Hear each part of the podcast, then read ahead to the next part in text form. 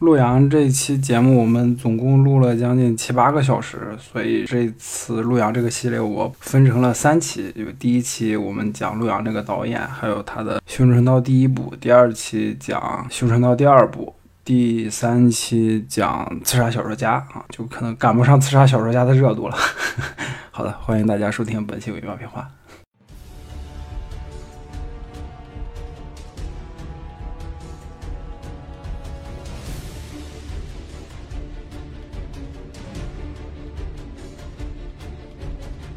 啊，就是《修真道二》是在这个就是一之后，然后开始拍摄，但是它的时间故事的时间其实放在了第一部的故事之前，所以说就是呃，沈炼还没有认识他的大哥和他的三弟的状态之下，跟另外一个女人之间的故事。而且因为我当时就是就是手里面还有活儿在干，然后呢，我我相当于我第二部开场的时候，我其实没有太注意，然后就跳过了它，就是上面就是对于时间的那个显示，以至于我们一开始。没有意识到它是就是是是第一部的前传，然后我当是非常天真的以为就是沈炼从呃就是跑了之后，然后就去参军了啊，所以一开始会这个修罗场。看第二部跟大家交流的第一句话就是魏忠贤怎么还没死？就是我在看那个萨尔浒之战的片段的时候，我也会有跟你一样的感觉。我是直到看到魏忠贤，我才知道说哦，原来这是前传的。萨尔虎之战拍的挺绝望的，然后那一整段其实和整个系列的画风也挺不搭的嘛。你能明显的感受到一种环境上的巨大的差异感。当然了，这个呃，根据后期的剧情来看，其实也是导演有意为之的。整个这个场景其实真正想。要传达给观众的就是张译这个角色，就是陆文昭，嗯，他之后所有事情的最初的动机。我觉得就在这儿，因为这场戏实际上拍的也非常真实，就是说，呃，你能够感受到敌人像宰猪杀羊一般的，然后把自己、把我方队友一个一个的都干掉，然后你也能从张译老师的眼神里面感受到那个想不这么死就得换个活法这句话真正的就是力量所在，以至于到后期你也没有办法太责怪他的 一系列的那种做法和选择。我到后面其实。也是一直在责怪陆文昭，就像沈炼在中途会跟陆文昭说：“你你话是这么说的，但其实你做的事情和这群人没有什么区别。”但是我到什么时候和这个角色和解的呢？就是在最后他们桥那里最后一场打戏的时候，然后陆文昭留在这里，其实他意识到了，就是第二波来围剿他们的人，是因为他的主子其实把他们都卖了。然后那个时候，他心中就是那种复杂又难以言喻的那种情感，同时他就是留下来，然后其实就是知道自己得死嘛，然后最后再强撑着战了这么一场。到那个时候，我就算稍微和这个角色和解了一点，想想要不死得换个活法。其实与其说是一个激励人活下去的鸡汤，不如说是唯一支撑着他们活下去的鸡汤。所以，不管他拿他作为什么借口，做多肮脏的事情，我觉得就可以理解了。是的，陆文昭那句台词，就开萨尔虎之之战最后那句台词，什么咱们想要活下去，得换个活法，算是点了那个第二部的主题。因为第二部的主题是修罗战场。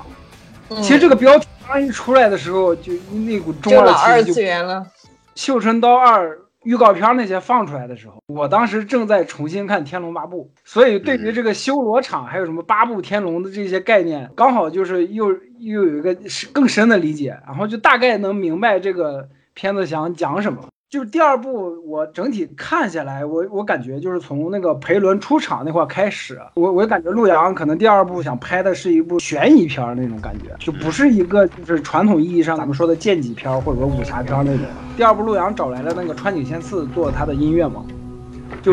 裴伦出场的时候，那那那个音乐就是噔噔噔噔，就是那股悬疑的感觉一下就出来了。而且裴伦还抽抽着一个烟袋，就是我曾经因为这个“修罗战场”这四个字儿而选择了 没有看这部电影，是吧？你就你就感觉“修罗战场”就太中二了，是吧？我也差一点，说实话，差一点。你想，一个成年人怎么能看《修罗战场》这种东西呢？是吧？是啊，一个成年人怎么看《无限战争》？对，就是，因因为我最早其实对这个电影的认知就是，我我最早看过一些，其实看过一些物料的介绍啊之类的。我当时的感觉就是这部电影好模糊，就是他也没有很清楚的交代说这个电影到底是个前传还是个后传。那个时候根据对他的一些比较片面的了解，然后加上这个令人有点尴尬的名字，觉得。这个片儿是不是改调性了，对吧？怎么会拍这样的这样的主题的东西？结果真正的到了 看完这个片子以后，我才发现原来修罗战场是这个意思。呃，这个标题的精髓其实就在于陆文昭最后冲出去之前对沈炼说的那句：“说你我注定是逃不过这个修罗场了。”他这句话吧，把它理解成说是具体的这件事情里面的修罗场也好，或者是呃你理解成什么也好，但是我觉得更多其实就是他说的是命运。他说的这个修罗场其实是命运，觉得不光是命运，还有就是这个权谋的世界吧。说大了，其实它不也就是命运的一部分嘛，对吧？就是人和人之间的这种关系也好，或者说是怎么样的也好。而且事实证明，就是这句话精准的预言了沈炼未来的生活，以至于到《绣春刀一》里，他还在这里面，就逃不出去了，就真的是逃不出去了，就是。所以你看到这儿的时候，其实你能感受到这个所谓的修罗战场，其实它描述的更多是悲剧。你可以理解为它是陆文昭个人悲剧的根源，或者你也可以理解为它是整个就是贯穿于沈炼命运当中的一种诅咒也好，或者说是一种这个这个这个呃裹挟也好，甚至说你可以理解为这是导演在悲天悯人。对我记得萨尔虎之战的时候有沈炼的独白，阿修罗八部天龙之一。金庸的《天龙八部》传递的主题就是众生皆苦。这句话乍一听，你放到电影最开始的时候，会给人一点故弄玄虚的感觉。但是看完了片儿以后，你才发现，原来他是在指桑骂槐，或者是在声东击西。陆阳真的是，哎呀，不光老二次元，还老阴阳人了。在我看完第二部的感知里，就是虽然他一开始提修罗战场，他是放在一个真实的战场上面。但是后面会让你感感觉到，真正的修罗场其实就是人心，每一个人都看不透对方的东西。就是像我上次提到的嘛，第二部一开始让我觉得很违和的地方，就在于每个人好像想要去害另外一个任何一个人的时候，他不需要任何的。证据或者什么东西的，只要凭自己的一句话就可以置对方于死地。一开始我是觉得不合理的，因为不管我在看任何一个艺术作品来讲，就算想要表达多么残酷的社会，你涉及到调查就要涉及到证据。但是在特别在第二部就很明显嘛，你在那个无常簿上面留的一句话。你在问询别人的时候，随手写下来的一句话，就可以把一个人害到生不如死的地步。是为什么会造成这样子的这种混乱的社会局面？就是在于没有任何一个人不再为自己的私欲谋求福利。我想满足我的私欲，我要害你。但是我需要通过另外一个人，但另外一个人可能跟你没仇，但是他有他自己的欲望，你跟他没仇，但是他也可以随便为了自己的欲望害掉你。这种展现不仅仅就是通过这种让我觉得，哎，一开始觉得有点奇怪、不太合理的剧情去展开了，同时也把人心这个修罗场描述的非常的 充分。我反而觉得很合理，我跟林子的观感不一样。林子说的那部分就是因为一句话或者无常不最最明显，就凌云凯写殷城嘛，殷小吉笑了。他也笑了，就是林云凯那股语气，就一步一步在逼沈炼做选择。我反而觉得是很很合理，因为因为明末其实就是这样的一个时代。一句话我就可以弄死你，或者我想弄死你我就弄死你，没有任何理由。是的，我说的不合理是指说基于我们现在的三观来看不合理，但我不是说他在他在电影里不合理，就是电影利用了这种和现在相比的不合理，来塑造了那个时代的合理。我之前看一个日本漫画叫《剑豪生死斗》，然后它里面就是所有人在那个极度压抑的时代里面，然后就究竟把自己扭曲了一成了一个什么样子，然后给我。带来了非常深的印象，这是属于东方的文化背景，然后固有的一种很很独特的，无论说是现象也好，还是情节范式也好，甚至于说是美学也好，它是很很能给人以那种强烈的冲击感的。人在巨大的这种压就是压抑之下，然后会产生什么样的全新的一个自我的状态？你就像杀人诛心嘛，而且锦衣卫这个职位一开始设定就是朱元璋为了控制朝臣而设立设立的嘛。就直接拉拉过来一个大臣说：“哎，你昨天晚上在晚饭上说那句话啥意思？人心惶惶。其实从明朝刚开始建立的时候就已经打下这个基础了，只不过在明朝末年的时候，这种现象已经达到一个顶峰了，就任何人都无法控制了，就连皇上都无法控制了，连魏忠贤自己都无法控制。对整个这样一个混乱的时代，再配上险恶的人心，就这种就是社会背景还有时代背景一下就立起来了。就通过一开始那阴城的那场戏。”阴城那场戏我特别喜欢，就是短短的几句台词、几个表情、几几个反应。沈炼在第就第二部里面就呈现出来跟第一部完全不同的状态。呃，阴城那场戏冲击感特别强的，就是说这个人说没就没了，那个感对对觉是是是真的是砸在你脸上的那种感觉。我觉得第二部比较好玩的点也在于，同样是搜查戏哈，第一部是属于要带你进情境的那种，而且它相当于是要把这个片子里面那种迅猛的气质展现给你，所以他拍的非常之凌厉。但是第二部里面开头的这段同样也算是搜查戏，就反而我觉得拍的很很温水。A C，你说到这儿，我我反而想到一个形容词，就阴森。一开始我为什么说它温水呢？因为它实际上是从阴城和大家的这种你说是 jabbering，就是属于那种闲谈夜话开始的。他和嗯他的兄弟们这些蛋逼，从一开始给你展现的是一种很日常的状态。按照一般观众通常的思维来讲，在一场即便是背景是紧张的这种搜查戏里面出现这样的闲聊或者是叨叨的时候，一般我们想不到太险恶的剧情。结果你下一秒就发现会有人拿着小本儿来揪着你刚刚说的这这番话要要你的命。之后呢，这个人竟然真的就被要了命，而且还是和自己的这个相当于和自己好大哥对吧？和沈对，而且是和沈炼面对面就自己就把自己解决掉了。它是一种递进式的这样的反差感。或者说是递进式的这种，嗯，预期违背吧，你可以理解为。我看的时候，我是会有这种感觉的。我会去想，其实《绣春刀一》里面有很多非常震撼的情节，不管是说冲突戏也好，或者说心理惊悚的戏也好，那他第二部他要怎么突破第一部曾经给人带来的这种感觉呢？我觉得这场戏嗯其实他做的非常之成功。他第一部里面再怎么样的冲突，再怎么样的压抑，我觉得都是一种单纯的自上而下的这种压力，你很少感受到。就是你包括丁修对师弟的那种单方面的霸凌，包括像这个官场对于卢建兴的这种压迫，然后包括像你说赵敬忠对这三个人单纯的那种戕害，我觉得这些都是很直接的伤害。但是我第二部开始给你的这段戏，让你感受到的就是这个环境里人人都可以要你的命，而且很多人非常有这样的倾向，就是要了你的命，确实是对很多人是有好处的，他们都可以爬上去的。嗯，所以说这一场戏其实就相当于把大家的心理又拉回到第一部的那种状态了，把你的头又摁下来，让你好好的看接下来会发生什么。这个嗯其实也是挺成熟的处理手法。这段戏我觉得相比第一部的那个搜查，可能更多体现的是创意，或者说它的创新。就他那个运镜，还有就是我我印象最深的是给沈炼一个镜头，阴城一抬头看到沈炼就站在那个桥上，一百八十度的一个轨道拍摄，沈炼那个头微微一抬，跳到那个河里的船，那块那个沈炼的压迫感一下就哗就上来了。接下来一场戏，沈炼就是在山里面就说。我的一个好友去世了，让大师帮忙给个什么，就是超度一下。嗯，对，马上把这个人物的正面的那一部分再给你拉回来，因为前面那场戏，可能很多观众多少会觉得说沈炼这个人怎么这么冷血无情，对吧？对对尤其如果不清楚两部时间顺序的人，更加会觉得沈炼现在是不是变坏了？对，然而下一沈幕立立刻就告诉你说，原来这个人还是，哎，give a shit about something。就明明是你逼死的，你怎么还好意思说是好友？其实就就就很合理了，就是看到后面就会觉得很合理了。应城这个演员也特别好，他第一部里面演了严公子啊，这是抢了沈炼女人的男人啊，这个断手对 星战梗啊，就因为这这就是这一集里面抢了沈炼女人，然后接下来在两集里头都死的特别惨。演员本人自己在知乎吐槽过，说导演特别喜欢让我吃便当。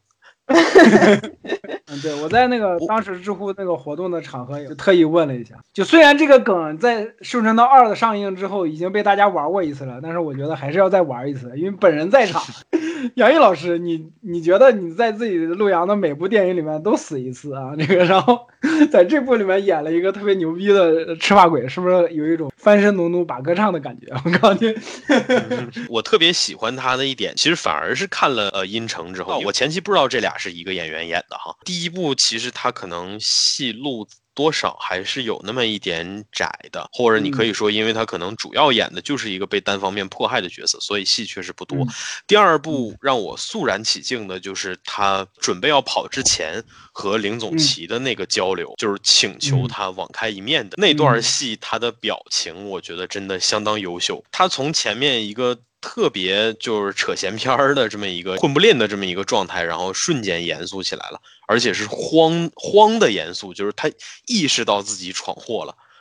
对，他的眼睛里面有那种就是动物马上要被吃掉的时候求生的那种光，他这个光并没有直接打到沈炼身上。那段戏其实仔细看的话，你会发现他是看了一下沈炼之后，马上又回来了，马上又转回来了。那一瞬间，其实他脑海里面会有各种各样的可能性。最终他意识到这个事儿我靠不了任何人，我就得自己跑了。沈炼一开始其实想保，就是又喝酒了，又闯祸了，嗯让他带着兄弟赶紧走。能看得出来，即便是像凌云凯这种仗势欺人的角色，他的每一句台词其实逻辑都很强。你的这些兄弟，他笑了，他笑了，他也笑了。这就是姜文老师在《十三幺》里面说的有水平的台词嘛？我不直接说放了他，你们都得完蛋，对，我就要我就恶心你，我就要用这种方式一个一个的把我嘴里的西瓜籽儿吐到你的脸上，这是威胁。嗯，这是高超的台词技技巧啊！是像像这种时候，就是我之前跟你们有聊到过的那种，就是戏剧感的瞬间，或者说是这种角色势能凸显的瞬间，你能感觉到说那个空气被这几句话而改变了它的颜色，就非常非常的妙。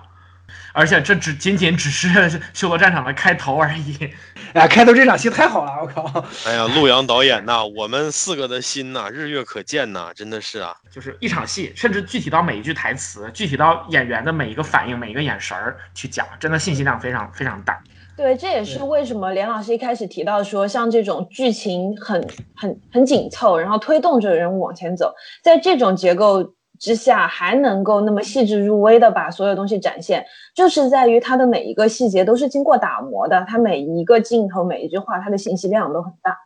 所以才能够做到。同时跟这个演员契合也非常好，就比方说像是我们都都知道的雷佳音，而且雷佳音老师他是属于那种自己带着非常鲜明的个性特征的一个演员。说到裴伦这个角色的时候，陆阳就说，一开始裴伦这个角色其实设定的要更精英一点，就那种嗯社会上层、顶层的那种精英侦探那种感觉。嗯，明白嗯明白，结果就定下来杰雷佳音之后，就是要让莱昂纳多·迪卡普里奥老师来演。对对对，就那种感觉。结果定下来雷佳音之后就没办法，是雷佳音老师这个个人气质太明显了，精英的人设稍微调低了一点，更接地气。变成了带一点混不吝的感觉。一出场但是我是溶液斋的点心，要不要来一块儿？就是这种感觉。嗯，我我反而觉得，嗯、雷佳音在这部片子里面呈现出的那种状态，比我看过的任何一部片儿都严肃。我说的这个严肃，其实也得益于说陆阳导演给他的这个整个这一套的人设哈，嗯他在这部电影里面所有的细节，其实嗯都是他城府的一部分。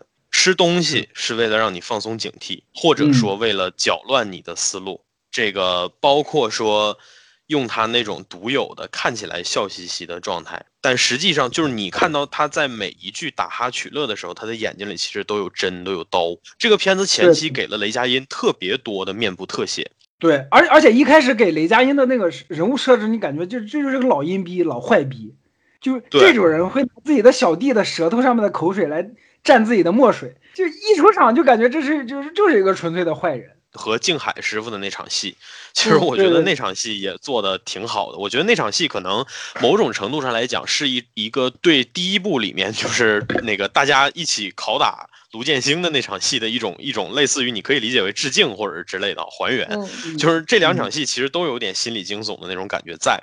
尤其是是他使用的是类似于借别人的手或者说借别人的操作，然后来传自己的意的这种感觉。大明版审讯室红白脸儿嘛，对，就你这张纸写下来呀，静海师傅这一辈子修行啊全都白费了。听起来像是在给静海静海师傅就是打圆场，但实际上是在给静海师傅捅刀子，就是就是威胁嘛。只要一看到他吃饭的戏，我就立刻脑子就闪回了张小静那张那个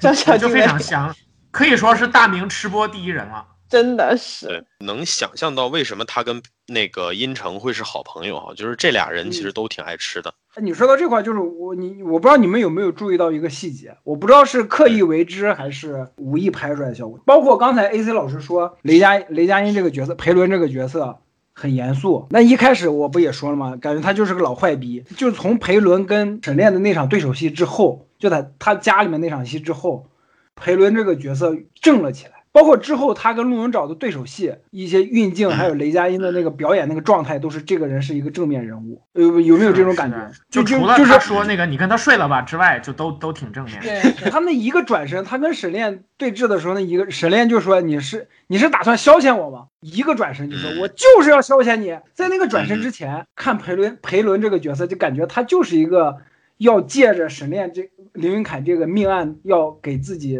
往上爬的一个人，就在那个转身之后，你就会觉得这也是一个有情有义的人。裴某是的，是的，一位上下就一个朋友，他叫殷城，就是一句台词，雷佳音整个表演状态一下就变了。A C 老师刚刚说到一个点，就是说 give a shit 就这种，就是他之前是对所有事儿都不是很在意那种，但在那一刻突然有非常认真的感觉，这种就是反差也是塑造角色的很好的一个方式。是的，是的，是的。后面还有一场戏，就是他们逃亡戏之前，裴伦还出场一次，就是他跟陆文藻，他在暗毒库那那块，雷佳音的表演的状态也是一个正面人物的那种表演状态，就跟之前那种老阴逼的那种感觉完全不一样。然后我就想起这个细节。我其实看到那场戏的时候，我一度觉得他就要死在那儿了，因为这个世界太险恶了。就是包括我看到前期他没有露相之前，就恶心人的那些操作呀之类的，我也觉得这个角色到后期必定不得好死。可能这是基于我个人的一个感受吧，我觉得就是《绣春刀》这种整体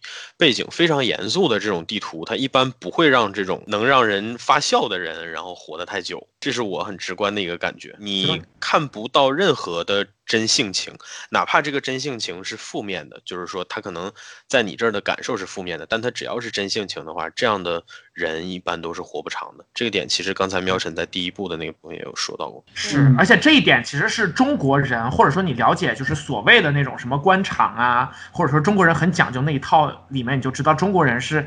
就这个东西是属于中国文化当中的非常特有的，然后也是很灰色的一个部分。然后那个东西对于这一点的共鸣也是写在我们的文化基因里面的，就是克己嘛。对，对对对。它还有一个很重要的作用，就是说这个片子的前期还是经典黑是黑格局。然后直到说他们三个，一个他，一个北斋，还有那个沈炼，他们三个绑在一起之后，变成了一个有点类似于三人行冒险的这么一个格局。虽然这个时间很短暂，但是雷佳音其实在这当中扮演了非常重要的一个调剂。因为这里面其实关系是这样的，就是沈炼和北斋，你从剧情或者说从这个呃格局的角度，他们俩是有直接的情感连接的，但是呢。一是沈炼的人设决定了他不会是一个能够很直接的表达感情的人，第二就是因为杨老师的演技呢，呃，导演为了平衡他和整个影片的违和感。也尽量的减少了他那种直接情感表达的戏份。那么在这样一段非常封闭的关系里面呢，雷佳音 这个角色就扮演了非常重要的调剂，就包括像那种，哎，你跟沈炼睡了吧？就其实这样的话，我觉得多多少少也是在点观众，或者说也是对观众的一种调侃，就是说我知道你在想什么，就打破第四堵墙啊。在在雷佳音老师问出那句“你和你和沈炼睡过了吧”的那一瞬间，弹幕激增。对，其实第一部的时候，只要跟周妙彤老师相关的镜头，也会也会有类似的那个弹幕，就是来都来了，为什么不睡就走呢？然后最好笑的是什么？我还看到一些就是一些人就这件事情有争论，然后其中比较占主流的。一一个论点是说，锦衣卫也很忙的，人家累了就来这儿歇一歇。这句“人家累了”真是让人想到了很多的，就是阳痿是一种福报，是吗？啊？你你你们你们怎么能这么说张震老师呢？什么意思啊？这个啊不对，你们怎么能这么说？可以了，但是什么意思？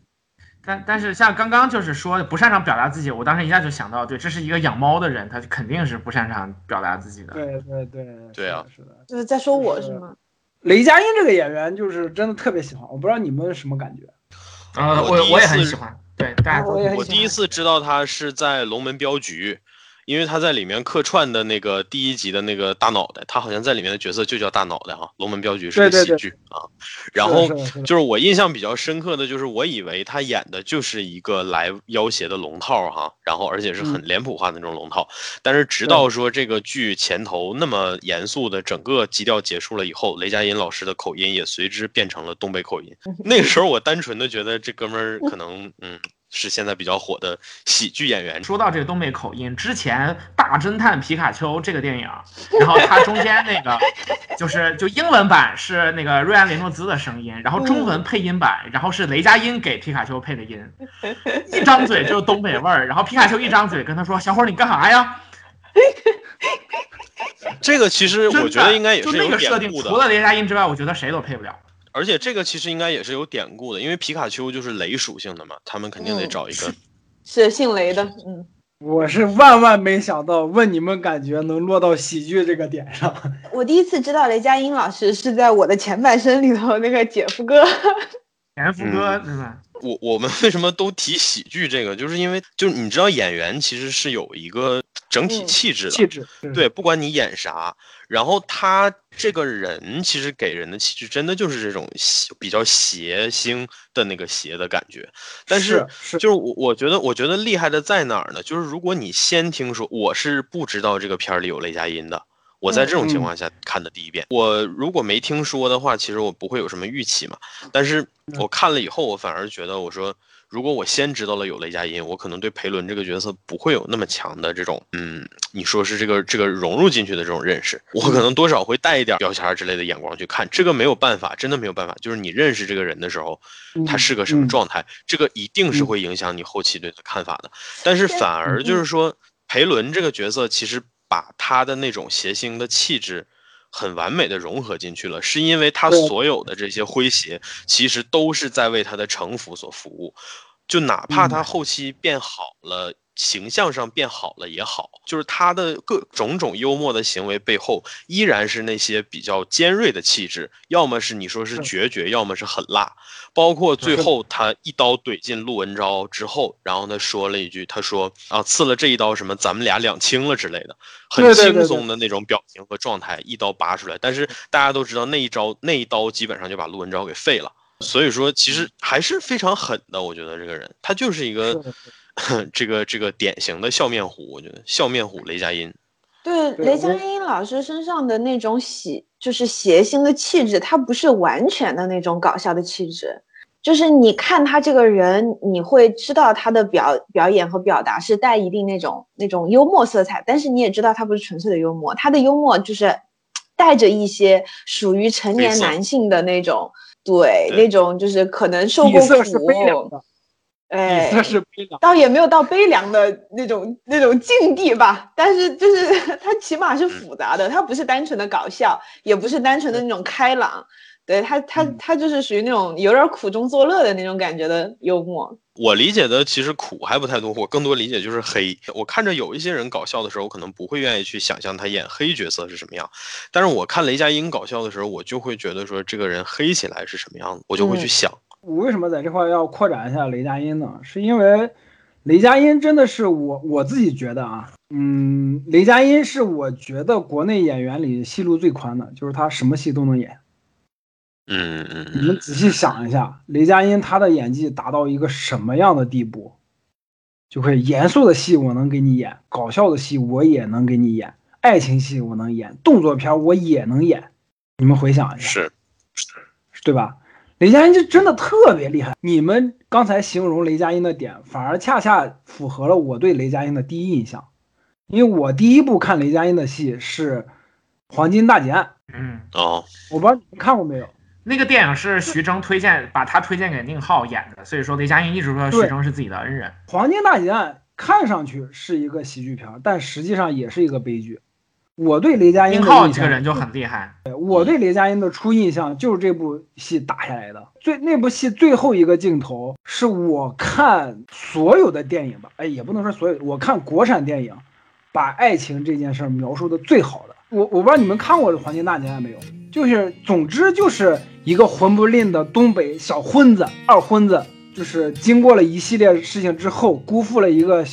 特别好的姑娘，然后他在他接过了当时东北地下党的工作，他在电影院里跟黄渤接头的时候拿拿过的那个文件，正准备走的时候，电影上开始放那个姑娘拍摄的片段。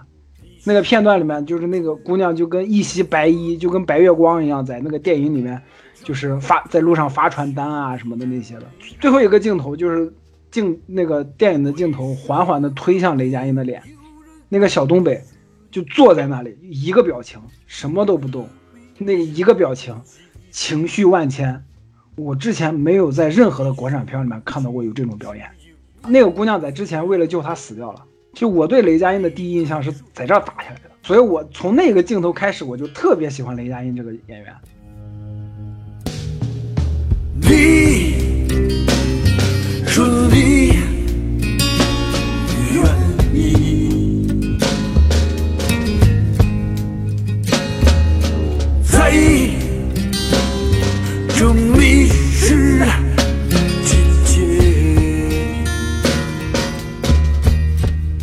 可能因为资源不好，就后来就演了好多喜剧啊，就包括就刚才 AC 老师说的那个《龙门镖局》，龙门镖局，还有包括那个黄渤跟徐峥的那个那个《心花怒放》里面，雷佳音整部戏就一就一句台词：“我你妈！”那个里面我觉得把雷佳音特别擅长的一种演法用起来，就是说他这个人是能实能虚，他吓唬人的时候，特别阳刚的时候是很擅长的，但是他特别虚的时候，那个就是我你妈不行了，大哥，那个状态他也能演的特别好。就我你妈三个字儿。雷佳音能用东北腔念出不同的情绪，演出不同的情绪，太厉害了！这个人。这里咱们粘一段陆阳导演给雷佳音的评价哈，来自他的知乎。嗯，二零一七年七月二十八日，陆阳评价说，佳音有话剧表演功底，非常懂得把握人物和戏剧，他是擅长方法派表演的好演员。然后我对雷佳音的感感情。就是喜爱最最巅峰，就是一九年刚才提过的一嘴的《长安长安十二时辰》。对，就是因为他的脸盘跟你的脸盘差不多大，也是我对他最喜欢的一部片子。《长安十二时辰》我是先看过小说，然后我对于张小静其实是有一定的自己的想象在里面的。然后雷佳音老师的表演不仅没有像很多这种小说改编电视剧一样，嗯，减缩了人物的性格特征，而。呃，只挑了一些比较典型的特征来表现，就是反而丰富了他这个人的性格，所以我觉得雷佳音老师在这一点上让我非常的惊喜。就我又特别吃张小静这种人设，就是看完《十二时辰》之后，《长安十二时辰》之后写了一段话，但是我现在找不着了。我仔细回想一下，大概意思就是，中国的文文文艺作品大概发发展的特别快，大概到了一个，就包括中国的社会环境，大概发展到了一个可以出现张小静这样人物的地步了。在张小静这种人物，呃，这种主角出现之前，我们接受的都是日本那边的呃动漫作品里面的角色，或者是电影电影影视作品里面的角色，比如说那个追捕里面的那个高高仓健演的那种角色，还有就是那个松田优作演的那个知道就松田优作，妈的呸，什么情志？就松田优作那那种形象，那种。荧幕荧幕上面的硬汉，就铁汉柔情的那种硬汉，动漫里面更多。你像《银魂》里面的坂田银时，《城市猎人》里面呃韩宇良或者哑语聊，就这种角色，就平时混不吝，你要帅不过三秒，就你都不知道他脸他的表情正经起来是什么样，但是他一旦正经起来。该正经的时候力挽狂澜，关键时刻就是十步杀一人，千里不留行那种感觉。但平时就是那种啊吊儿郎当的啊，就就。但是这种人物有一个共同的特点，就是背后有故事。说简单点，就是背后有故事，就是他是有深深层次的人物层次在的。这种角色，雷佳音在《长安十二时辰》里面演的特别特别好，就层次感就一下就出来了。你就能感觉他他说台词的时候，你觉得哎，这个人很阴狠，该阴狠的时候阴狠，该柔情的时候柔情。总总之，我太喜欢这这类角色了，甚至可以就是单独搞一期雷佳音专题，就讲对这个男人的感情。对对，可以考虑。说回啥来着？修成刀。说回陆阳啊，在这个电影的节奏里面，其实前面其实是有一点那种就是悬疑和惊悚的性质。其实是有一个调查，就是说那个宝船这个事儿究竟是怎么回事儿。他去偷那材料的时候，结果开始跟那个呃用索芬童的那个太监敌对起来了。然后啊，对对对对对，正长班。然后接下来北斋那条线往前推进，最终开始出逃。然后同时又因为调查这个事儿，又碰到了丁白英那一波人，结果发现陆文昭跟他们竟然也有关系。在那之后就。逐渐开始就是发现危机越来越强，就不久之后就迅速到了自己不得不出逃的地步。结果裴伦也倒霉了，就仨人一起进入到了这种就是亡命天涯的状态，然后最后就进入了砍桥的就是桥段里面。然后在那场戏里面，大家说乔演的都比那个谁要好。哎呀，不要这样，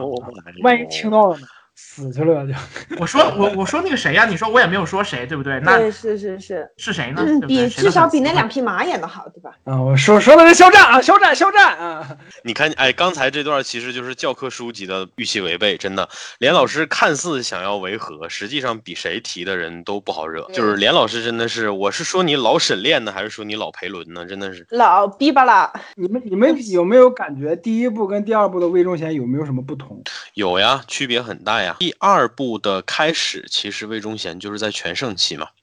他出来钓个鱼，这个重臣尾随的这样的感觉，基本上大家都在护驾。我其实注意到第二部的和第一部完全不同的细节，就是他这个时候其实是是有那种位高权重者的疲倦的。其实你能看出来，他去钓鱼其实就是找个借口去睡觉嘛。鱼咬钩了，他要别人去提醒。那个其实对他来讲就是一种纯粹的消遣，他消遣的既是这种难得的闲暇时光，然后你也嗯可以理解成为说他消遣的是大家对他的这种簇拥。权力者是会享受这种事情的，但是他同样有他要操心的事情，然后他也非常的疲惫。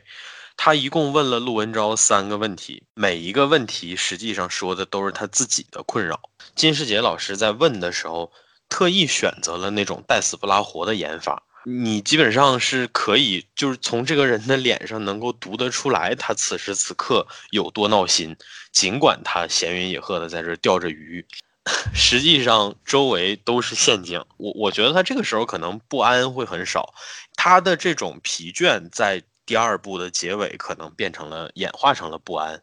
但是嗯整个片子对这部分的表现非常之少，是因为我觉得在《绣春刀一》里面，其实你已经看到他在逆境当中是一个什么状态了。哎，你说的他在位位高权重的时候的那种困，就是乏了的那种感觉，我一开始理解成了他看不起陆文昭，就感觉就是陆他随便一捏手一挥手就把陆文昭给捏死了那种感觉。我觉得还有一层，就是他心念的是什么？是辽东的贼人和山东的饥荒，这些是帝国命脉。就是最后大明死在这两件事儿上，他念叨的是这些。就是对你看到那一幕，你甚至会有一种奇怪的感觉，说：“我靠，这是帝国忠良啊！”你甚至会有一种这种感觉。我说的其实就在这儿，就是他他是真的在操心这些事情，就这些事情是他在意的事情。他的生活不仅于享受这种权利，或者说不仅于用自己的野心去让自己高潮，他真正在意的就是那些事情。这个其实你知道让我想到啥吗？我想到了《权力的游戏》里的瓦里斯同志。哎，是啊，他们 同样，他们真的，他们同样身为阉人。其实你要知道，他被剥夺了人最基本的欲望，或者说行使这种欲望的能力了。那么他接下来能够选择去在乎的，或者说能够把自己无限的精力和情感投射到什么上面去，反而这两个人物选择的都是这种比较崇高的事情。你看完整个《Game of Thrones》，你也会感受到，其实瓦里斯确实是大局的操盘手，他在意的是大局。嗯，这也是为什么他前期一路走的无比的顺，到最后反而选择了那样的一种感觉，就是反而选择了那样的结局。我觉得其实，嗯，就是从两个人到底在操心什么，其实你能看得出，因为他们本身其实也是畸形的人，他们也是被剥夺了欲望的人。你不管说他后期到底做了些什么，如果你把着力点放在人物本身的话，那么你是能够感受到，就是你从导演的这种描述当中，你是能感受到这些人物的真情实感的。而这些东西是区别于我们从史书或者说从其他的东西上面能够听到的对这些人物的评价，所以我觉得这个其实也是他高明的一个地方，就是说不管是那些主要的人物，还是说像这种作为背景人物的极奸巨恶，他们都是真实的。在短短的嗯电影里面，几场戏的篇幅里，你都能够感受到有血有肉的真实的情感。就是他不仅仅是史书上的奸臣，对，他是真的在操心这个帝国的未来。嗯，也不是，也我觉得也不完全说他是在操心帝国未来吧，就是这些事儿本来就是他在做的，就是就是他 一直以来的服务之一，对，也是他对拿钱的一些关键吧。就是你要在一个你要在一个地方挣钱，你首先得保证它还存在嘛，对吧？然后对，他和第一部最大的给我带来最大的区别感受就是。第一部感觉魏忠贤是正儿八经活着的，而且他很鲜活，他有非常强烈的想要活下去的欲望。嗯，是是是。对，在这这种欲求在第二部里是没有的，因为他没有这方面的担忧。嗯，他需要担心的就是只是一些俗物和一些小事，以及把周围这些嗡嗡转的人给打发了，和如何在这个既保证大的。嗯，国家运能够持续运行下去的情况下，在一些小事上面施手段稳固自己的地位，这是他在忙碌的事情。他完全不同，所所以所展现出的那种生命力也不太相同。嗯，是的，是的，是的。简单来说，就是这是一个那个社畜版的，就是就是魏忠贤。是，对对对，是是是。简单来讲就是，而且他最担心的其实不只是山东跟辽东的事情，还有就是皇上的。就是天天启的那个身体健康问题，天启没了，他也，嗯嗯，在这些事儿的基础之上，就是同时他跟那个，就比方说前面锦衣卫说死就死，然后以及说就是就这种生存的状态，它其实也是契合在一起的。所以说，还是总的来讲，在讨论所有的这些事儿，就是说，哦，如果说就是这个时代是这个是这个样子，那每个人究竟是一个什么样的状态？把这些都讲了之后，我们再来看说问题可能出在哪儿的那种感觉。这就是大家都有的压力呀，就是这个时代给所有人压力，不管他是好人还是坏人。哎，我就好像我还记得有一个细节，就是当时我看明朝那些事儿，讲到魏忠贤这块的时候，他是特意用篇很长的篇幅去写了东极市场是什么样子的。然后《绣春刀二》是，反正是我看的第一部，是把那篇那段文字完全的还原出来的。岳飞像，还我河山。那种越王庙的那种肃穆的感觉，就是你无法想象这是一个，这是一个特务机构，你感觉这就是感觉 A C 老师说的那种帝国忠良，就是 那种反差感特别强烈。嗯，对。然后魏忠魏忠贤，那下下来就是大明星王朱由检。就是我我是觉得朱由检其实可以跟魏忠贤是放在一起去看的，因为他们两个其实就是。呃，我觉得算是承承担了这整部作品当中最大的一个戏剧转折吧，或者说是这个戏剧反差。尽管这段故事对于熟悉历史的人来讲其实并不陌生，但如果你确确实实是一个呃完全没有任何熟就是认知对于这段历史来讲的话，那么你确实会有那种在结尾的时候会有大吃一惊的感觉。因为我觉得，就刘端端的演技，其实在这部片子里面的演技也是，嗯，他本人其实也讲过嘛，他经过非常细致的研究的。然后，其实他整体呈现出来的状态，我觉得也非常的到位。他的信王从前期的一种神秘的状态，然后到中间的一种，这个你可以说是真实，或者说是两面，但是至少还是有其威严所在的。然后一直到中间。呃，这个和信王不是不是中间和那个魏忠贤，呃，这个卑躬屈膝的那一段，然后再到最后，最后的最后的那一幕，这个这个这个成功反扑的这样的，呃状态的一个转变，我觉得这之间的过渡其实还是挺自然的，没有让我感受到特别大的那种违和感。嗯，而且尤其是中间这个装怂的装孙子的那一段演的实在是太。对，就是他，就是他做一之后就给了一个仰视的那个特写，就他那个眼神。对对，呃，我在看的时候，其实我一度是觉得这个他们所有人幕后的主子是不会现身的。我看这种电影的时候会有这样的一种感觉，就是我我会怀疑说这部电影当中会不会有这样的一个形象，就是他不会具象化的现身，然后也不会非常细致的给你解释他到底是谁。其实我我在那个就是那个沈炼炸陆文昭，就是他跟陆文昭说你想杀北斋，你你的主子知道吗？在在我的理解里，他其实是在炸他。嗯哦。嗯，然后我我其实当时看到那里的，我的第一反应就是，哎，主子不就是陆文昭吗？有那种，那那那这纯粹就是你你你看的，你你没有你没有看的不认真，就就是没没有 get 到后面的那一层嘛，就是。对，是是因为我觉得是因为主子这个形象其实很早的时候就出现过了，呃，只不过他前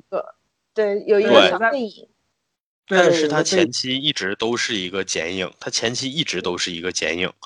那这个剪影它的作用到底是啥呢？就是说他想表达这个角色很神秘嘛？那如果真的是的话，他为什么要让他后期又非常这个毫无保留的展现在大家面前呢？所以我我其实会琢磨说，这个剪影之于这个片子，或者说之于整个这个电影当中的局，它到底意味着什么？嗯，我感觉哈，就是刘端端他的那个表演，就是赋予的那个信王的那个阴狠，还有为了上位、为了皇位不择手段那种感觉，就是只有这种人才能在明末那种人吃人的环境里面就出头，这种人才能当上这群人的头子。嗯，你想最后最后他完蛋对带着所有人完蛋，就是就疯狂嘛，就蜂王瓦里斯不是不是呸。就是就是，你看最后他给魏忠贤说“公公回去吧”，就给了一个那个特别特别阴险那个眼神，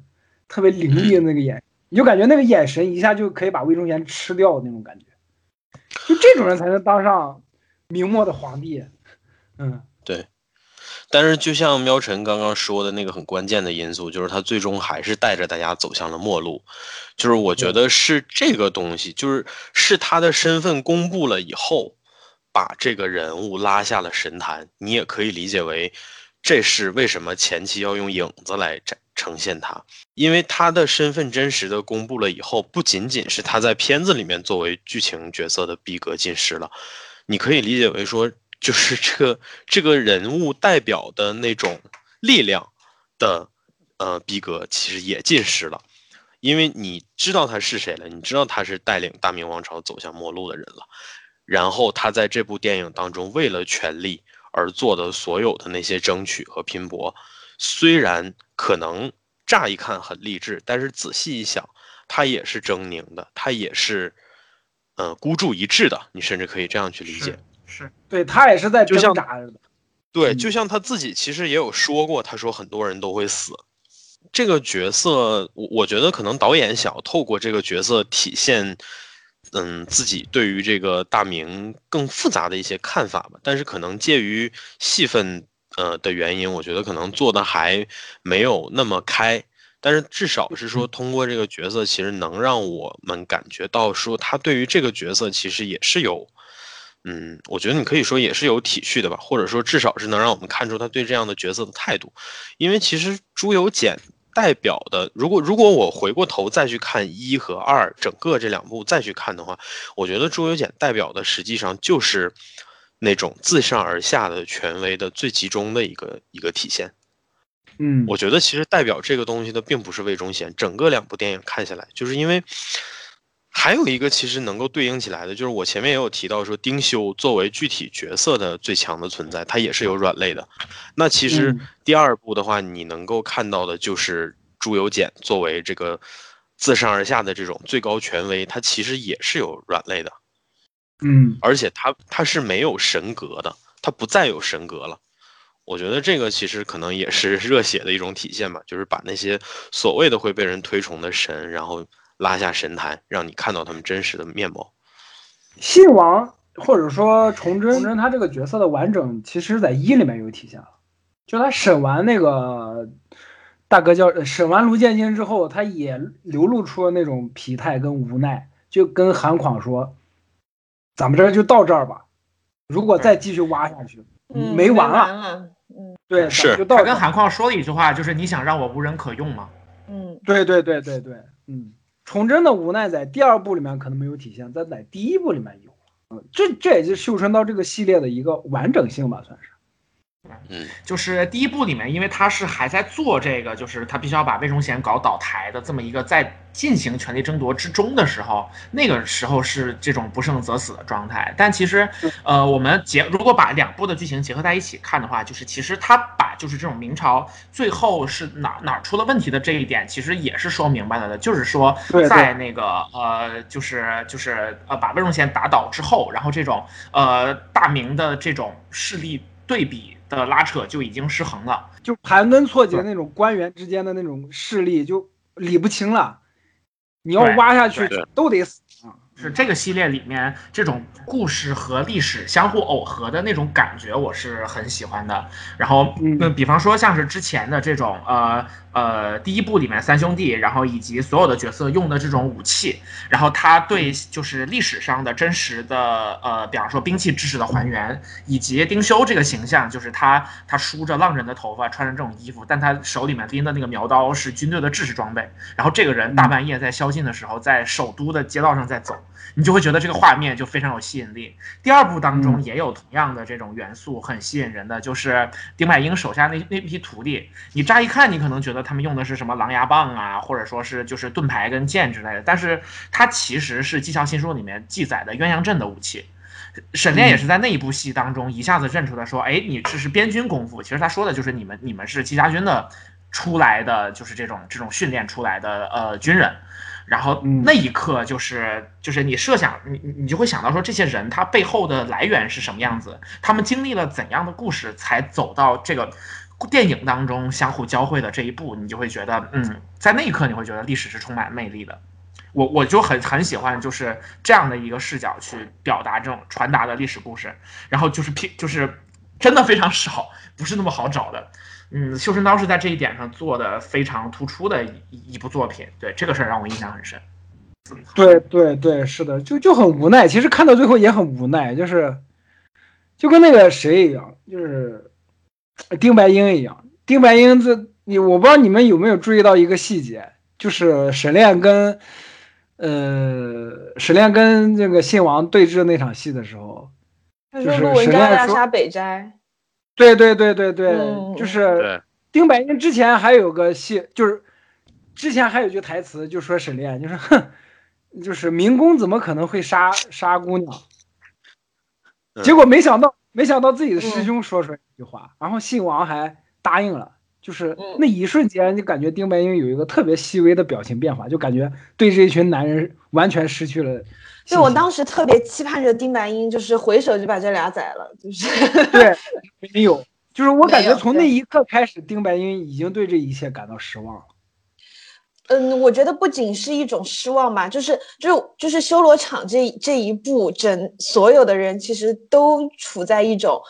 我们为了活下去在做这一切，但是这一切做完之后，我们好像谁也不再是自己了。这样子活着到底有什么意义？然后，但是你你你不活着吧，好像更没有意义，就处在那种混沌的游移里面，然后活在这个修罗场里。我觉得丁白是英在在最后一场战死的时候，其实他是挺解脱的，因为他就夹在这个中间。对、嗯，对，啊，我其嗯实是有一种比较玄幻、比较玄乎的想法吧，就是我嗯是觉得角色是有预知性的，就像我刚刚说那个丁修其实是预知到这个世界未来会变得多恶劣一样，我觉得就是嗯。丁白英刚刚你们说的那个他那个细微的表情变化，其实他已经看到这件事整件事情的结局了。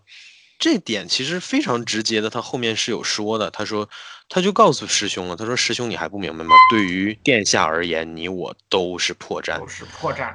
这句话的前提是什么？就是因为为什么要杀北斋？因为北斋是破绽呢。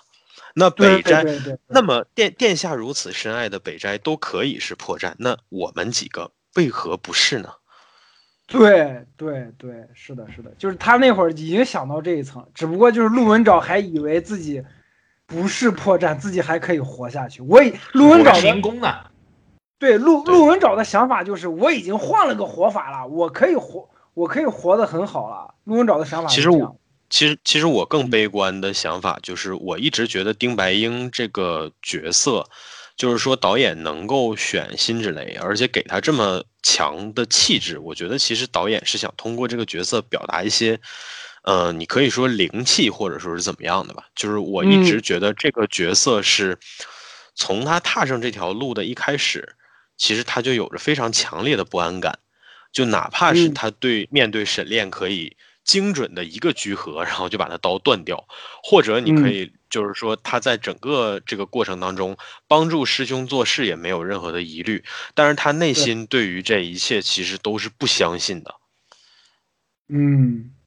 或者说他对于这一切其实并没有像他师兄那么全情的投入，你是能够感受到的，从头到尾其实。都会有这种感受，否则他为何会用那样的眼神看一切呢？对吧？你告诉我说这是大师风范，或者说是怎么着的，那其实和我说的这个也是符合的。就是他如果是一个有大师范儿的人，那么他对于这个全局其实看的也一定很清楚。所以说我倾向于觉得，嗯，丁白英其实是编剧透过他去冷眼看世界的这么一个一个担当吧，你可以说。但是，就即便是编剧的一双眼睛，编剧也没有完全让他成为一个冷冷眼人，最终把刀砍到豁口，其实也是说明他还是内心还是有情感的，还是有痛的。砍的跟嘴平抑制住的那个刀一样。是的，是的，哎，就是真的丁白丁白英当时看向他豁口那个眼神，真的是我靠，就哎，就是你你要知道这个豁口其实是。不仅仅是说表现战损，它其实是跟角色一贯的那种形象气质的反差，也表达出了他心是乱的，因为武器使用不当才容易豁口。就是他之前一直都是战力的顶峰，但是在那个时候，他他其实心乱的不行。然后就他看向豁口那个眼神，我觉得就是就是就是就是又又无望又无助，又解脱又快乐，就是那种极为复杂的杂糅。是的，是的，就是为啥最后给他留白？我觉得就是这也是跟我刚才说的，我觉得他其实就是，呃，导演用来跟观众直接传递态度的这么一个角色。其实导演用他就是表态，最后刀砍成豁口，其实就表明说到这个地方为止，你们的心也该这样乱了，也该跟这把刀一样乱，该跟这个人一样乱了。最后，丁白英的那个眼神，其实也是这个角色，包括这个演员受到广泛好评的一个神来之笔嘛。就是说，他那种空洞无物的，然后你那那种就是就是好像盯着刀，但是实际上并不知道在看什么的那样的眼神。就是我觉得那个场景，其实就是在告诉你，这个人已经死了。就是他不需要真的拍出来他被什么砍呀，或者怎么着的，不需要直接的战损，就那个眼睛就表明一切了。丁白英真的是完美符合，就是我想象中侠女的那种形象。嗯，所以其实我还有一个疑问，就是陆阳导演是官方确认过他已经死掉了吗？还是我我没有注意过，就我没有因为我我我我能理解这段是留白哈，但是我在一些地方确实看到过一些说法，说这个呃。他和裴伦有可能以后会有戏，还是怎么着的？我有看到的说法是，雷佳音自己找陆阳说，裴伦不能死啊。雷佳音自己找陆阳说的。一个修罗战场，然后俩就是三四个人，然后打一支军队，结果到最后竟然都没死，这也非常的二次元。这对是的，没错。对，这就是阿修罗降临修罗战场。对，就活下来的唯一活下来的就是明确活下来的就是，哎，也不是，就大家都在保护，不是我们大家都在保护的就是我们的北斋，北斋是吧？北斋明确的活下来了啊。是，那毕竟桥都被砍了。对，陆阳说就就是实际情况下把马的眼睛蒙上，马也不过桥，这是一。二是追兵马上就到，他们没一般情况下。一般情况下，一没是没有充足的时间把桥砍断的，就是他没把桥砍断，追兵已经到了。然后在这个前提之下，让沈炼把桥一几刀砍断，体现的就是沈炼那个那个心情、那个情绪的释放，就说我要对抗，就是要就这就是陆阳任性的点。知道吗？对，我知道，就是就是我我我我我理解你说的这个东西。然后其实其实你要说，嗯，大家想的话，可能也能想到这一点。但是我就是说，为什么这一段会有争议？我理解的原因在其中，就是你当然可以在在这个之后去解释它，但是在当下它所表达出来的东西有没有充分的给到这个？就比如说，这个桥一开始其实是不容易砍断的，但是后面它就是逼入绝境之中，就突然神力爆发，然后。然后能把它砍断。那如果之前哪怕做过一点点尝试，这个这个这个地方也不会有那么大的争议。这就对，其实就加一两句台词的事儿，就是沈兄，咱们把过去把桥砍了，然后沈炼就说不行，马上就来了，来来不及。对对对，来不及，这可能都可以。我觉得我我觉得那段其实就是因为加上导演本身的解释，我觉得其实他就是有意为之的。因为对对，呃，就是故意的，是是，就是是这样，因为他们凌晨了，然后赶到那个桥边了之后，其实裴伦是有做尝试的，裴伦有拽着那个马要往那边过，这段其实是，就是你能看得出来，陆阳在做这段的时候，其实有考虑过和这个桥相关的问题，但是他最终没有选择说把这点做得特别的深。我觉得可能就是说他自己在权衡这个效果前后啊之后，可能是也是有一些取舍吧。再有就是因为我听说有一些删减片段，我我听说一有删减片段，不知道二有没有哈？我不知道他是不是真的拍了这些东西。有有，就是也有。就是我我先说，因为我看的时候，其实我第一遍看的时候，我就没太往这个东西合不合理那儿去想，我也没有在意它合不合理，是为啥呢？是因为。嗯，这个提到就是我看《突袭》的经历，《突袭二》是一部纯动作片儿，就他为了保证他动作的达到极致，然后他基本上把剧情上很多可能相对合理的元素都舍弃掉了，所以最终那场戏的时候，男主从一楼一直杀到那个大厦的最顶层，然后把整个印尼的黑帮全部都干掉了，就靠着自己，就整个这场戏看下来。我也没有考虑过它合不合理，但是我感觉很爽，是因为我看到了无数极其精彩的动作戏的编排，而这些东西让我在这件事上是有所取舍的，就是说我可能不再纠结于这件事儿从现实的角度是否合理了，所以我觉得像这样的要像这样的点，其实在很多片子里面都会有争议，我觉得，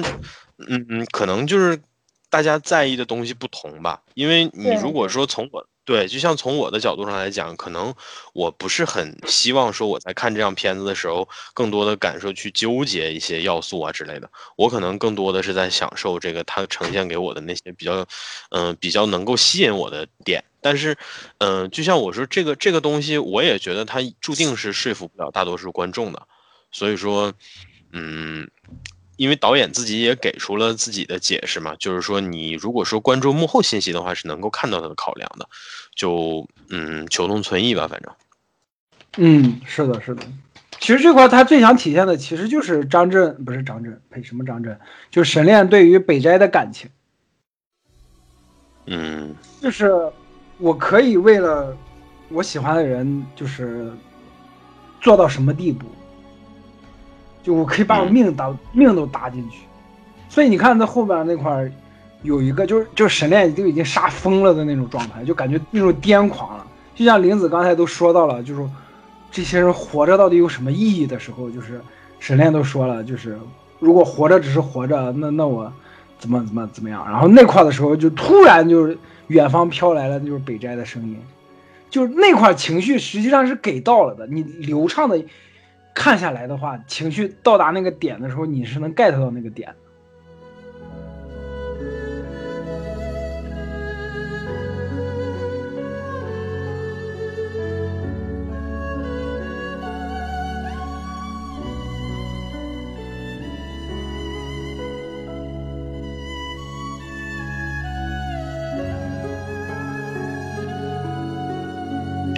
我觉得他其实用这种砍桥，这种就是动作幅度上非常巨大也非常夸张的，呃，这种做法，可能更多的就是想要把观众从那种黑吃黑或者说深不见底的那种压抑的氛围里面拉回来吧。这是我个人的理解，是这样。对，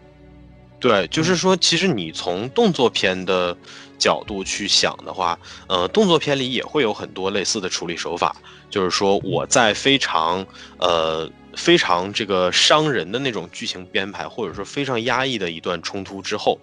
我一定会用非常强势的那种暴力，然后来把观众刚刚积累的这些情绪疏解掉。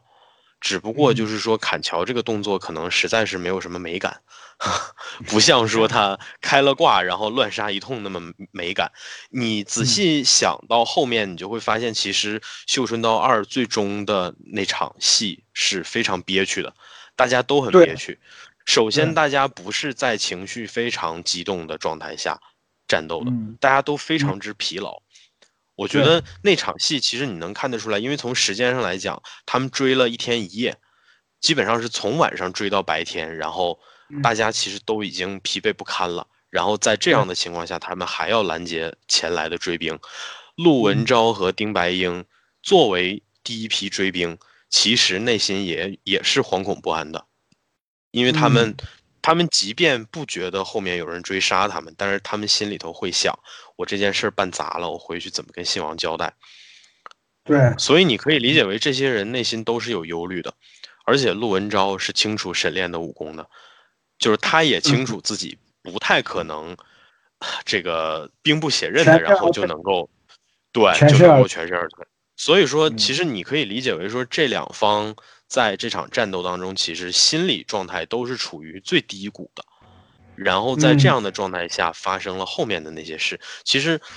就是我觉得这个也对应到之前我们说的丁白英心乱，对吧？那在场其实大家心都很乱，所以说这场戏跟一的最终结局差别实在是太大了。你甚至可以感受到，我觉得可能二的这种结局就倾，就是陆阳本身可能比较倾向的那种选择。但是像一的结局，像刚刚连老师也说过了，这是在建议之下又加上的嘛？我觉得可能他本人是更倾向于写悲剧的。是的，是的，是的。我还是回到我们这一期的主题来讲，就是说，我们其实都很清楚，说就是像热血啊、积极啊、向上这种价值观，然后它可能会碰多少的壁，因为就是你说大家又不傻，如果说大家都可以用最理想的方式去生活的话，谁不希望是这样子呢？就是因为现实是非常残酷的，然后尤其是当我们把它放到就中国的这种历史里面，很多时候那种残酷，然后以及这种就是基层员工夹在就是上司的路线之争的这种现实感，再加加上这种末明末的背景，然后它它其实是很残酷的，就但是恰恰是这个怎么讲呢？叫做时穷节乃现，一一垂丹青，就是只有在这种时候，你才可以看得出，呃，仍然的相信和坚持一些价值，就显得就尤其的宝贵。反正就是绣春刀是可以让你很强的去体会到，就这种就是在这个艰难困苦当中仍然铮铮发亮的东西，就是铮铮发亮这个东西，就是我。就是我特别喜欢的《绣春刀二》里面的一个最后的那个镜头，就是沈炼看着远方，他那个眼神，就张震演技真的特别好，你知道吗？就，就他那个，他那个表情还有他那个眼神配的看看向天空的那一下那一个镜头，真的是，啊，就是就作为一个就是钢铁直男，就感觉一下被击穿了，就是，就这块我是感觉就是直接就体现就是陆阳，真的是不同于。其他人的那种直男的浪漫，嗯，我不知道你们有没有 get，，就是反正直男有二次元的浪漫。沈炼，沈炼，沈炼。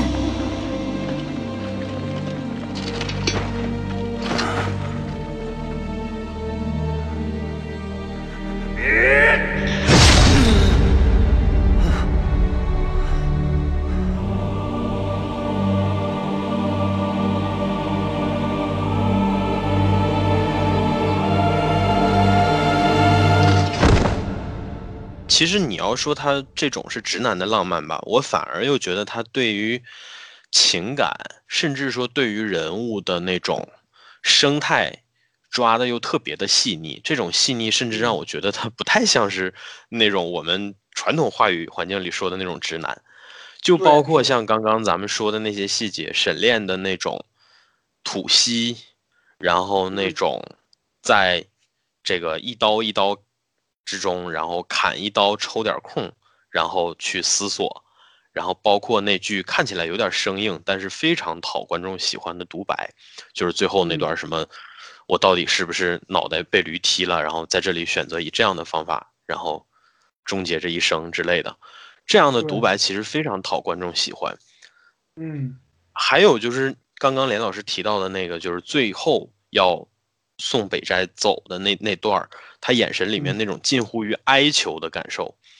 这个其实是他在第一部里面没有的，我觉得这个其实也是人物情感上的层次感吧。我们之前其实也讨论过，就是说这两部作品下来，沈炼这个角色身上有什么不同哈？如果说你以故事的时序来看的话，那么第二部到第一部整个这个过程，其实他最早作为锦衣卫，就是作为这种杀人办事的锦衣卫，其实他是比较狠辣果断的。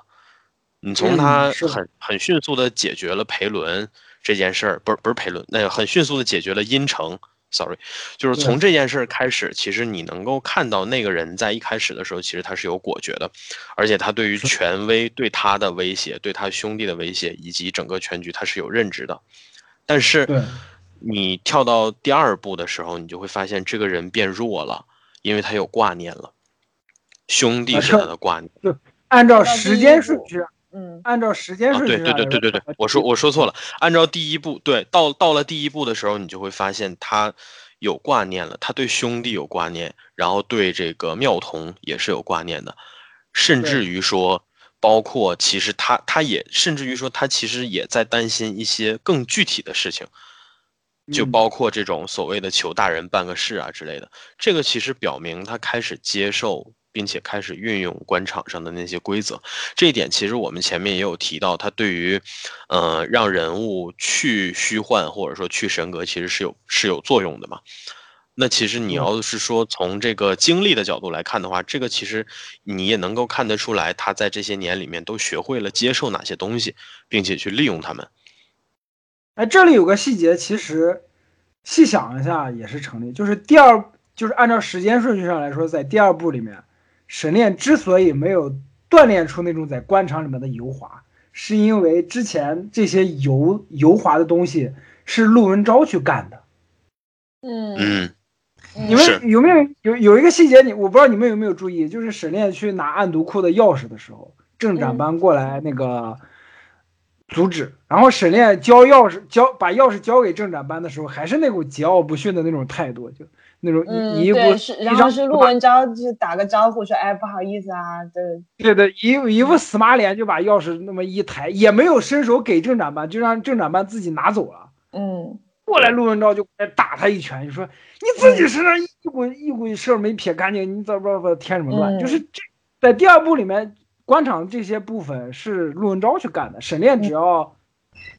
继续桀骜不驯就行了。就在第一部里面，没有陆文昭这个人在挡，给他挡着，他必须自己去面对了。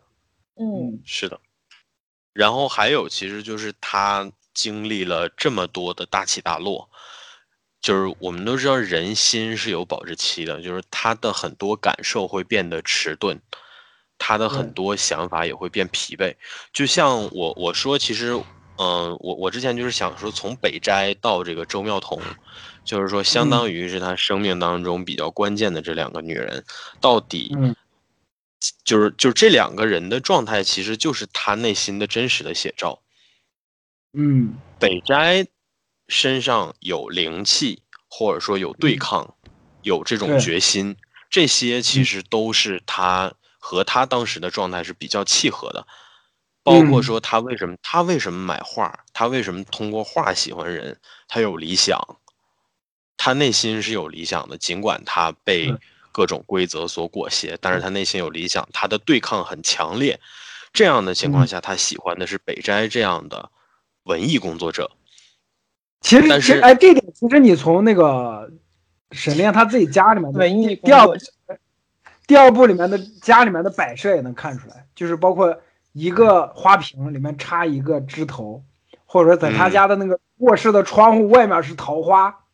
然后就是还有就是他他的卧室旁墙面上挂的是“宁静致远”四个字儿，就这些东西都能看千里修了。对，就能看出来北沈炼这个人他自己在生活中是一个什么样的状态，就是他是会喜欢北斋，这种画画这种有一点情调的，对，他是这种北京调情的那种。对，但是你你看，对，但是你看到了第一部的剧情，也就是周妙彤那个时期，他甚至都不去睡觉，他就是在那儿跟人家待会儿。就这个，其实让我想到的是。有很多这种经典的影视桥段，里面会有那种失意的中年老男人，然后这个在媳妇儿肯定已经知道的情况下，出去随便找了个 strip club，就是脱衣舞酒吧，然后这个呃付了钱，然后也不玩儿，就脱衣舞娘在旁边一坐，就开始跟脱衣舞娘诉衷肠，类似这样的感觉，就是沈炼这个人物的只拥抱的话是多少钱？对，就是听我叨逼叨是多少钱。一样的不打折啊！对，就是就是，其实他跟妙童的这种关系也让我感受到他的这种疲惫。尽管他可能和那些人人设不太一样，就包括他的这种个性不允许他去跟别人呃 不停的去去这个这个这个呃口不择言的去讲自己的感受或者怎么样。但是他为什么要干熬那段时间？其实他在那儿。想要的就是那种短暂的宁静，或者说短暂的安宁。对，是的，是的。他要融入到那个环境，那个环境是非常，嗯，那个环境怎么讲？是相对比较温暖的，有烛光，然后有红衣，嗯，而且还是夜里，嗯。他享受烛光的热气，他享受妙童身上的味道，但是他不想触碰这个人。嗯，因为他连触碰自己可能都逐渐越来越难，嗯，这是他的感受。我觉得可能可能你可以说我戏太多哈，我 get 到这一层，但是我觉得其实就是他在第二部里面经历的那些事情，足够把他的心锤到这种地步。而他在官场当中三兄弟的那段那那段感情，其实我觉得是最后能够维系他在官场里面去行事的这些。呃，你可以理解为说他维系自己基本工作或者说生存的一种一种关系吧，就是这个阶段他开始脆弱了，因为他要依赖这些关系。嗯，你觉得他看到三弟死在那儿的时候，他哭只是哭三弟吗？他他他会不会哭？操 行吧，他会不会？他会不会有？他会不会在哭阴城？他会不会在哭过往的曾经关照过他，甚至也有坑过他的人？就是是的，肯定会有的。他他他的崩溃，就像咱们都说，其实陆阳喜欢让角色到电影后期的时候有一个崩溃的地方。二哥后悔了，后悔的是啥？后悔的只是这一件事吗？是不是后悔过去的一切？嗯，有没有心理上对自己的妥协？都有。嗯，所以说这就是这就是说，如果你以时间顺序来看的话，就是这个人这个人心里的一步步的脆弱，其实是有展现的，这就非常真实。他热血嘛，他热血，他做的选择热血嘛，也很热血。但是他这个人是金刚不坏的吗？不是。嗯，他在脆弱的时候也会坚持那些选择，但是他的脆弱并没有被导演忽视，这个是非常强的。那如果你以上映时序来看的话。那其实他的情感的层次也会有一个比较丰富的递进，就是说，因为我这种感觉其实是我在看二，就是刚刚大家说的那个眼神，就是乞求的眼神去看着北斋的时候，就是这个眼神，你可以说张震演技非常之好哈，或者怎么样，他在一里面是没有呈现出这种感觉的，就哪怕在一里面极度的悲痛的时候，他也没有这种层次的情感，而这个感受。如果说你是一和二这样按顺序去看的话，那么它会让你在看的时候，让观众有一种时间上的递进。这个可能和电影当中的顺序不同，但是你会用这种时间的递进，也能够感受到角色感情由浅及深的一个一个一个一个区别。我觉得这个神了，这个真的，嗯嗯，就是你做你做你按照倒序的时间顺序去做东西，但是你能够让观众感受到。就是你还能够让观众感受到正向的这种情感叠进，嗯嗯，其实这就是一个逆推的感觉，就是说我们设想，就是第一部它是什么状态，然后第二部它应该比第一部多了一些什么东西，然后多的这些东西是怎么在第二部的这个故事当中，因为什么而被磨掉的？对对，是的，是的，对，它其实恰好是可以做一个很漂亮的减法的感觉。嗯，对，这也就可以看出陆阳和编剧陈书老师在前期的剧本筹备工作的时候，就已经对沈炼这个人物打磨到什么地步了。哎呀，就真的太佩服这这种，是，太佩服。而且他们对张震也是非常有很深的感情。对，郑郑哥一定要来来演《绣春刀三》啊，就是对，真的，要么《绣春刀三》换主角让雷佳雷雷佳音来演，我认；要么就让郑哥继续演第三部啊。我觉得雷佳音有点像是《星战》里面的那个温度大师的那个状态，就是现现在我们就很很希望他可以再次，妈的妈的他是但是我觉他作为一个得张机位，只有他用的光剑是紫色的。雷雷老师这个角色很明显是适合出外传的，而且是适合出电影的衍生剧的那种感觉。哎，大家想一下，如果《绣春刀》这部系列电影在好莱坞拍的话，他们肯定是会出外传漫画的，或者外传剧集的，多么好！嗯，会有会有类似前导漫画，或者说补全两部电影之间事情的那种漫画。嗯，是的，是的，是的，让我来画吧。绣春刀，绣春刀之侠盗天字号。我想请网飞来拍《绣春刀》的衍生电视剧。谁？网拍丁修，哦拍拍拍丁修和丁显，我就替你说了吧。哎呀，对，谢谢就是。哎，真的是奶看飞这个吧来但是你你得小心，假如说是网飞来拍的话，说不定就是丁显会由黑人来扮演。啊，肯定是丁，不是，肯定是肯定是丁修由黑人来扮演。不要这样啊！真是的，两部《绣春刀》系列下来，给我的感觉吧，就是咱们聊了所两部里面所有的人物，就让我感觉，就是给给我的整体的感觉，就是没有一个人是真正意义上的反派，就大家都是在为了在站在自己的立场上，为了自己的利益来做自己觉得正确的事情，但是都被这个明末这个大的时代裹挟着，大家一起走向毁灭了。对，嗯，同时也在很真实的暴露自己的就是就是所有的一切。你比方说像韩矿这种，他出发点可能是好的呀，对吧？他觉得破邪显正是吧？这个这个整治励志，但是你他他在这个过程当中，他就是非常直接的，就是戳穿了说就是没有把就是这几个底层的螺丝钉当人的那种状态，对，是写在心底里面的。对。你就就可以看得出吃人的还是旧社会。就是时代洪流，就是谁都抵挡不了。嗯，就是个人的命运真的是，哎，就蝼蚁，真的是蝼蚁啊。嗯，是，就是我觉得它成熟商业片还有一个原因，就是如果我们不加这些时代洪流的这些背景，我们对这些背景一无所知。像我前面呃说的那个，我说对明末如果不了解的人，但是他看那段反转依然会觉得刺激。其实我想说的就在这儿。就是这个嗯片子里面有很多东西，它是范式的好，就是不是说你必须要有点什么门槛之类的，你啥也不懂，你看这个片子一样能够看得出，就是说，就像我刚刚说，纯黑是黑，你就把它当纯黑是黑的片儿来看，你都能找到高明的地方。哎，就就哪怕只看打戏，我靠，就郑长班跟沈炼那段暗毒库之战，真的是我靠，可以写进中国电影史了。就那段那段戏，真的。这个里面其实也涉及到，就是我觉得他在制作层面上来讲啊，他对于，嗯，就是作为动作片来看的话，它跟传统的剑戟片的一些联系和区别，就是因为嗯嗯，陆阳导演本身其实也是比较资深的剑戟片爱好者嘛，但是你能够看得出他的爱，就是他的狂热并没有完全的投入到他自己的作品当中。就是说，嗯刚刚喵晨其实有提到说，它这个里面丰富多样的那些兵器，它其实都是和历史结合的比较严格的。你从兵器当中就能看得出很多背景的设定，而它这些东西润物细无声的融入到人设当中。再有呢，嗯就是说，因为其实绝大多数的剑戟片，嗯、多半都是来自于日本嘛，对吧？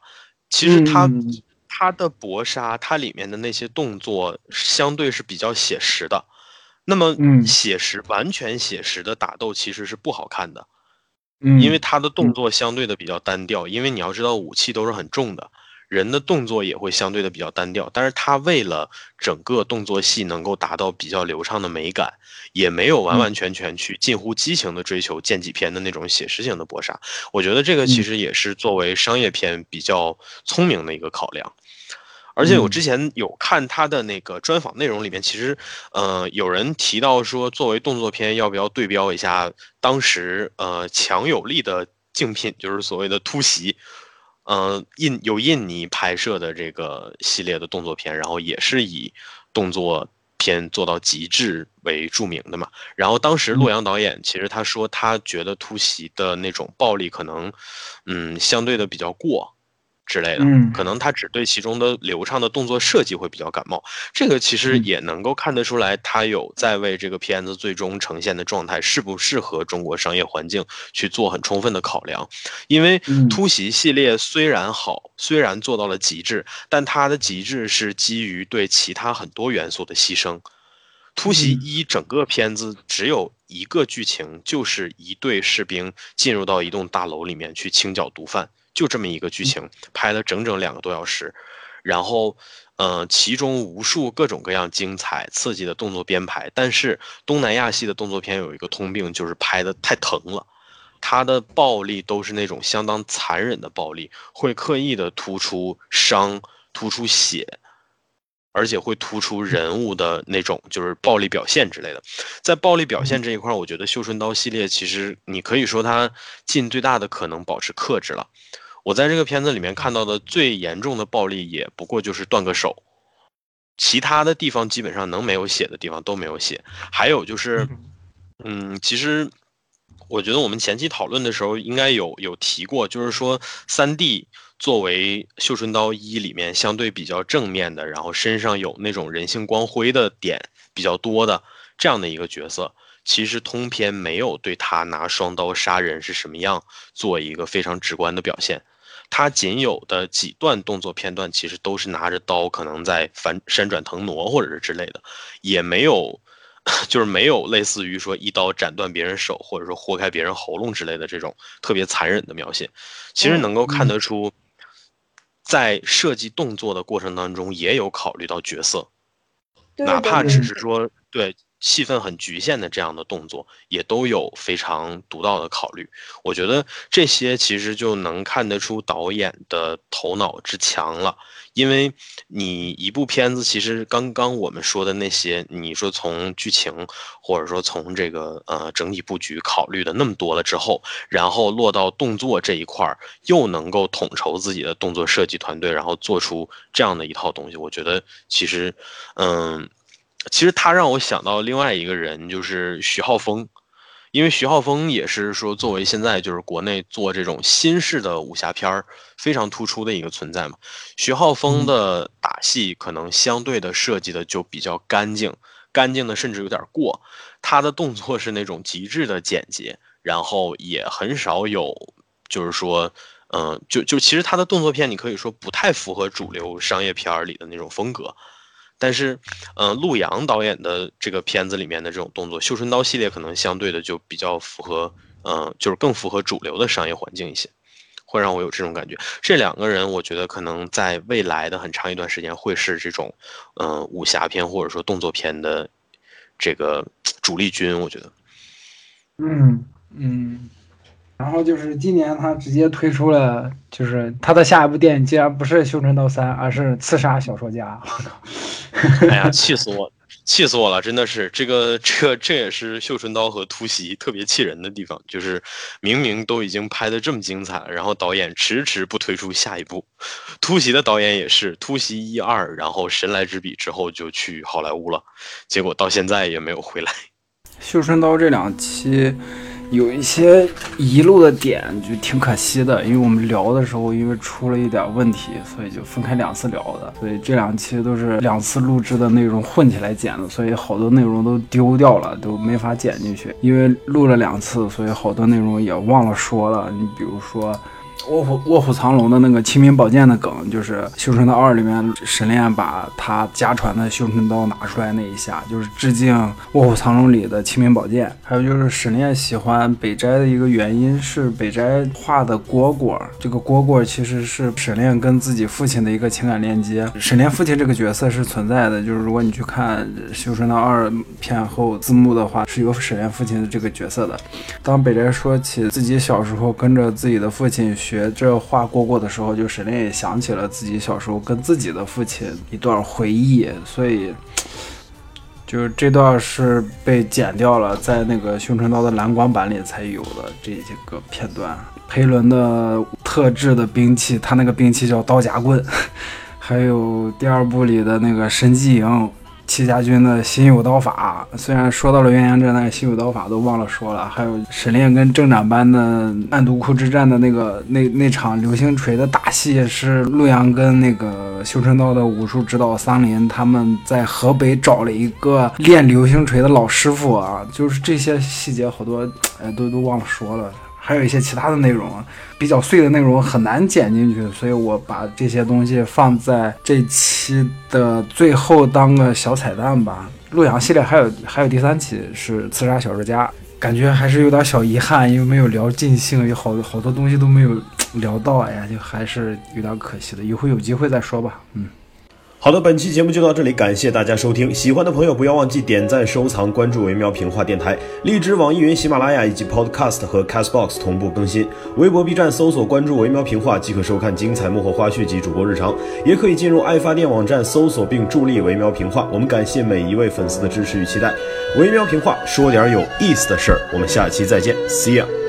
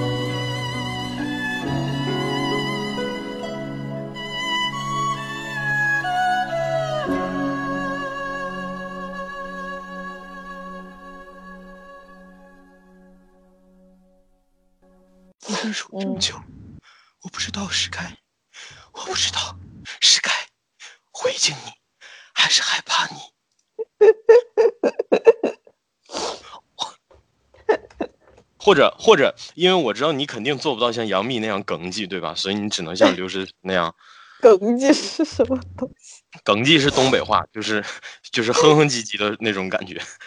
你自己说的，他被那个谁推倒的时候，然后怎么怎么着？没推倒，没推倒，他人还坐着呢，就已经给我哼唧硬了。我操！我想到一个极其荒诞的事情，就是我不知道给没给你们发过。我之前有一次去做大保健，我在那个洗浴中心，它三楼是电影院嘛，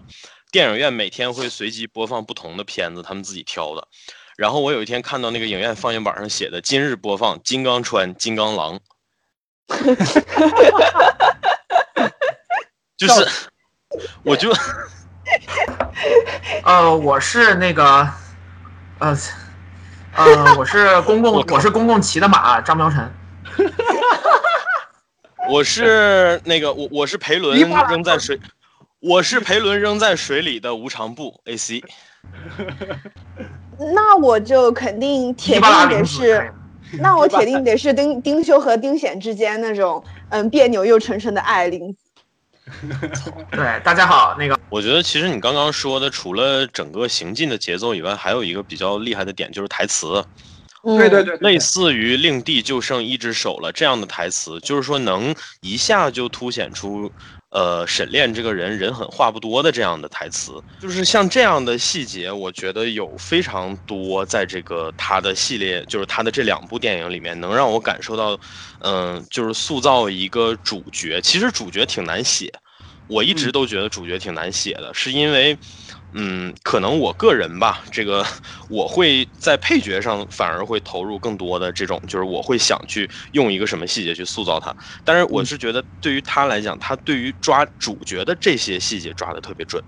是的，是的，是的。嗯我我不知道你们第一次看《修真刀》的时候，沈炼给你刚出场给你们的感觉是什么样的？就第一部啊，沈炼一出场给我的感觉就是一个，我就是就是你就感觉他是一个虽然看起来很厉害，但其实也是个普通人，因为因为第一场就像梁老师说的，他有那种非常非常有有有意思、很简练的这种台词，但同时第一场也给了一个嗯特别好的一个铺垫，就是他最后在走的时候说：“大人，你要你帮我一个忙。”哎，对对对对对，这些小细节特别多。对他这句话出出来之后，并没有说是要帮什么忙，但是你一下子就知道他也是一个有欲求的普通人，而不是一个就是那种机器人一样的那种冷酷的选手。对对，对一下子这个人物其实就真的就是特别的鲜活。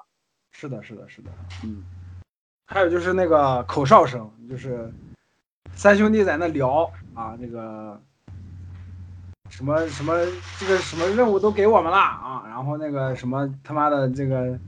啊，反正就是感觉他们三兄弟也特别憋屈，然后就是突这时突出来一个口哨声，然后金一川给了一个反应，看向口哨的传来的地方，然后沈炼也给了一个反应，沈炼又看向了金一川，就是。那一场戏就感觉就是沈炼，感觉就是连接大大哥跟三弟的一个人物，就是他在照顾着三三个人中的每一个人，就是这种感觉，嗯，